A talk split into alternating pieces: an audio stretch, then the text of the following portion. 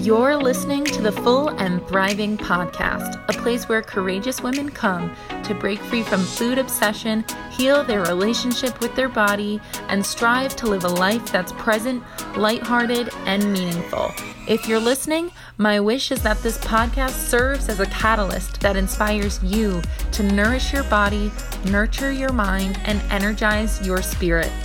I'm your host, Meg McCabe a certified life coach and eating disorder recovery coach with a PhD in having a good time. Just kidding about that last part. Anyway, thank you so much for listening and enjoy the show. Hey everyone, welcome to another episode of the show. Today is a solo show, and I'm so grateful to be speaking with all of you today wanted to give you a few life updates. First of all, I have had the most gorgeous, stunning, beautiful fall weekend in Connecticut. This has been my first fall back in Connecticut for four years, and I am just falling back in love with all of it. No pun intended there. The leaves are so vibrant right now. Today was bright and sunny and crisp outside and warm, and none of the leaves have fallen down yet. So it's been absolutely gorgeous. I've been doing all of the fall activities, and I know that there is this narrative that enjoying the fall is basic, whatever. I honestly do not care. I am embracing everything I can about the fall because it's my favorite time of year.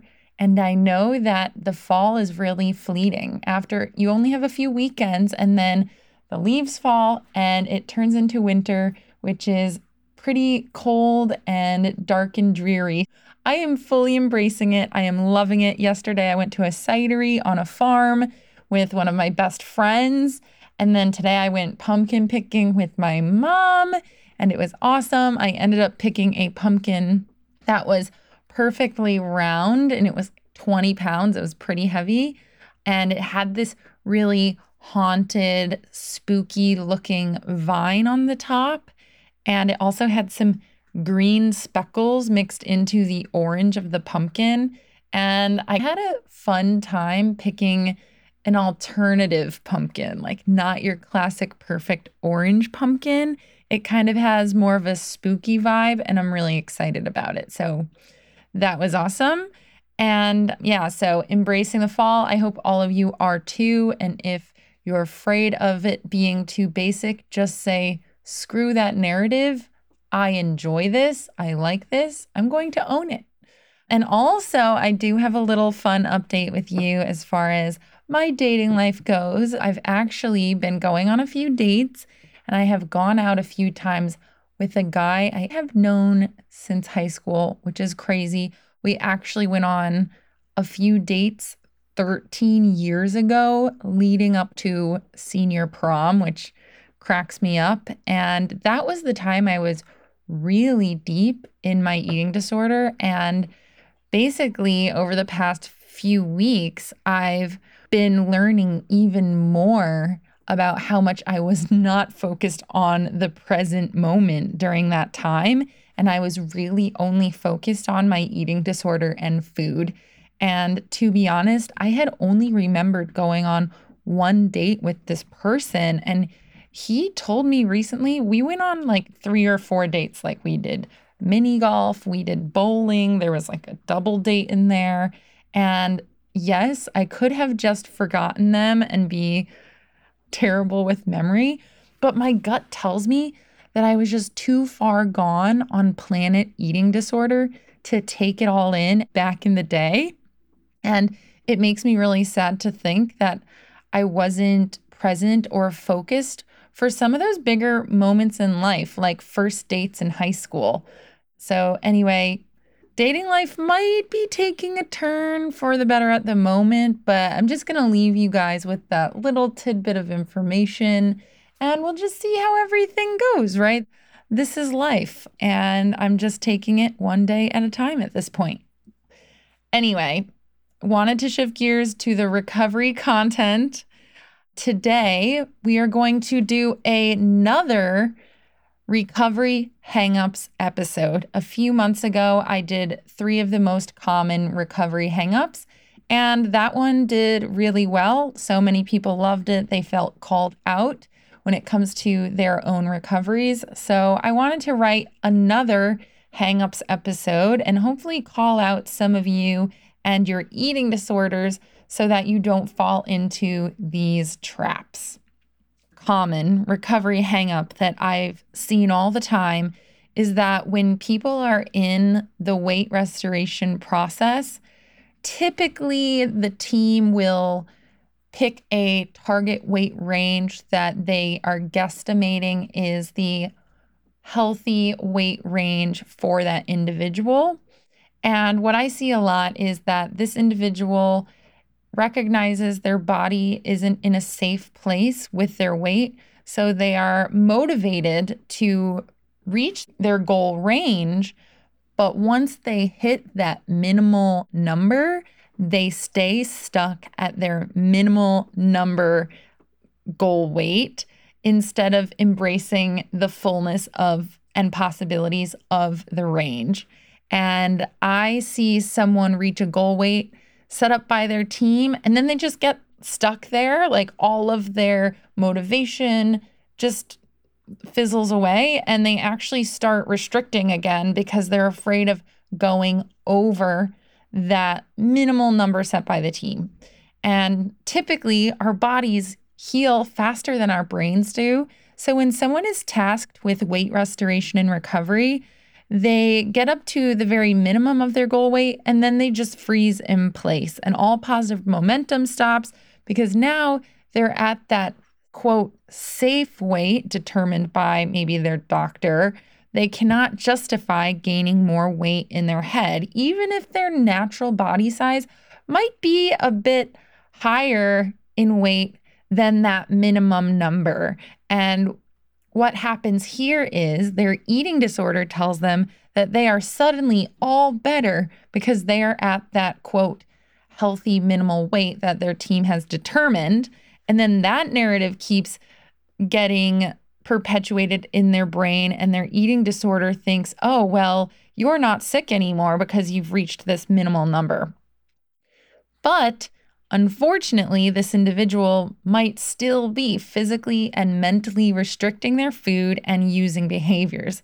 So, their eating disorder constantly reminds them how bad things used to be. So, they find a way to settle for staying in quasi recovery. So, the narrative sounds like, oh, you're doing fine. Remember how bad it used to be?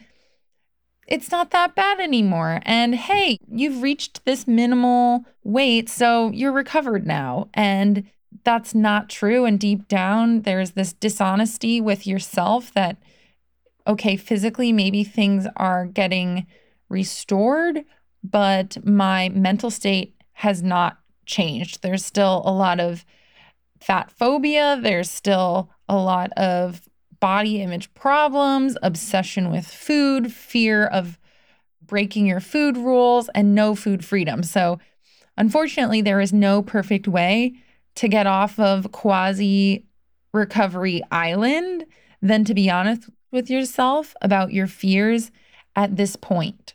What about gaining more weight scares you? Do you think it might be possible for you to adapt to another larger sized body and see what happens after that. What is the trade off of that last stretch of restoration? So, would you rather have a life of deprivation and false control? Or would you rather choose a life of freedom, true abundance, and body acceptance? And I think when you freeze at that minimal goal weight, you're not giving your chance to fully reach recovery and feel deep down what life could offer if you just take more steps courageously towards the size your body naturally wants to be at. And remember, those ranges that are set by your team might not be accurate to what your body really needs. And the only way you will know what that weight range really is for you is when you've come to a peaceful place with food and you're at a place of food freedom. You're not over exercising. So you've healed your relationship with exercise, with food, and with body image. That internal struggle is no longer there. And that's really the weight you want to find yourself existing in, right? So that gets into set point theory, which I bring up a lot on this show. And we're not going to dive into that today. But anyway, that is the first hangup I wanted to talk about reaching the minimal goal weight and then gaslighting yourself into thinking, oh, I'm totally fine now. And that is not true. Okay. The second hangup I see in recovery is that people see calories as an exact science and view their bodies like a machine. And this could not be farther from the truth. People get too tied up into calories and take them as if every calorie count on every package is extremely precise and they think that their body needs the same exact number of calories per day. Although it's easy to forget that one's metabolism is not fixed. So, in fact, your metabolism speeds up and slows down daily, depending on things like stress levels, hormone levels, the amount of sleep you got, immune system, food intake, lifestyle changes, and movement for that day. So, there are days you can eat the same exact caloric breakfast. And one day that breakfast will be completely filling and satisfying. And the next day, you might eat that exact same breakfast and you feel really hungry almost immediately after. And this is normal and only speaks to the wide range of variation your body experiences day to day. And every day, your body has different energy needs. So the calories in, calories out is a mere oversimplification of your body's need for energy. And in fact, many of the calories you eat aren't even absorbed into your body. They're just pooped out, which is something nobody talks about either. But I'm going to leave you all with this. As a recovered person who is an intuitive eater, I truly believe calories can go F themselves. and I used to fret and worry over 10, 20, 100 calorie differences. And I used to think that those were huge changes. And from everything I know about calories now, small differences in calorie amounts really can't be accurately counted for. So, why fret over something that might be so inaccurate in the first place? This is why in recovery, you must dramatically change your intake to start seeing any improvement mentally or physically if you have a restrictive eating disorder. I could literally eat a bunch of calories without even noticing it just by squirting extra salad dressing on my plate at a meal. And I would not know the difference from one day to the next. If you are finding that you are looking at calories as this very black and white science and you're relying too much on something that is pretty unreliable. And when you move from perhaps a meal plan to intuitive eating, you no longer have to rely on calories to know if you've eaten enough in reality, you can just check in with your body and ask yourself, How am I feeling? Am I feeling full? Am I feeling hungry? What do I need to satisfy myself? And it just becomes something you can detach from altogether. So, when you truly have freedom with food, calories don't matter anymore. And I just want to say that I used to be a really rigid calorie counter, and the difference of 5, 10, 100, 200 calories, whatever, would really stress me out. I have been there and I know how hard it is to break free from that dependence on needing to know how many calories are in everything. So, if you struggle with this, I just want to remind you that I do have another episode on this subject. It's episode 19 called How to Stop Counting Calories. So, definitely go check that out if you haven't heard it yet. And the common hangup number three for this episode is that you believe the eating disorder lie that tells you you need to focus less on recovery so that you can, quote, have a life again. I hear this all the time. If you hear your eating disorder telling you that recovery is taking up too much time and you don't have a life and you need to have a life again, honestly, if you think about it, this really makes no sense. I have folks tell me they spend all their time focusing on recovery and miss having a life. And while it absolutely sucks to dedicate several months or several years of healing to your eating disorder, you need this to be a consistent daily part of your life and you need to take consistent daily action. Recovery is something you need to be vigilant and on top of at all times. So, when your eating disorder tells you that you should do recovery less to get a life, basically what it's saying is that it wants you to take your eyes off the goal and shift your focus away from getting better so that the eating disorder can more deeply reroute itself back into your life without you noticing. I'm telling you this loud and clear. Recovery needs to be your priority in life. If you half ass recovery so that you can have more of a life, you will end up half assing your life too. You cannot just, quote, have a life again by focusing on recovery less. What that's doing is sucking up more of your precious time stuck in your eating disorder. It's way better to put a lot of time and energy into your recovery up front than only partially putting energy into recovery here and there when you're feeling up for it. And that strategy will not get you anywhere. So, if your eating disorder is telling you that you need to, quote, get a life again and pull back on recovery, you need to remind yourself that reaching full recovery is how you get your life back and it will most likely be an even better life than the one you had before your eating disorder. So, if recovery feels really overwhelming for you, it might not be because you don't have a life. It might actually be because you have too much going on and you don't have the energy to focus on recovery. And recovery requires a lot of energy.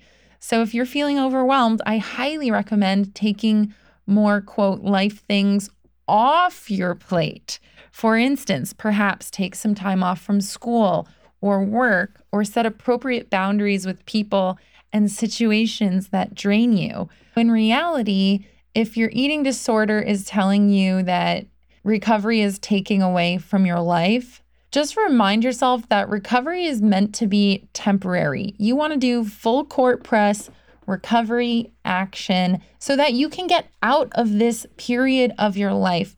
Recovery is meant to be a season of your life, and my heart goes out to those who have been stuck in recovery for years. But you really need to be giving as much of your conscious effort as you can daily and consistently so that you can fully move on from your eating disorder when you finally reach recovery. Again, do not believe the lies that your eating disorder tells you that you should be focusing less on getting better. Recovery is a full time job, and I believe that 100%. Okay, so those are my three common recovery hangups for you. This is the second edition of this episode. And to reiterate, the three recovery hangups of this episode include reaching the minimal goal weight set by your team and then staying stuck there. Two is seeing calories as an exact science when they're really not. And three, believing the eating disorder lie that tells you you need to recover less and get a life back. Because we all know that full recovery requires full focus on your recovery. all right.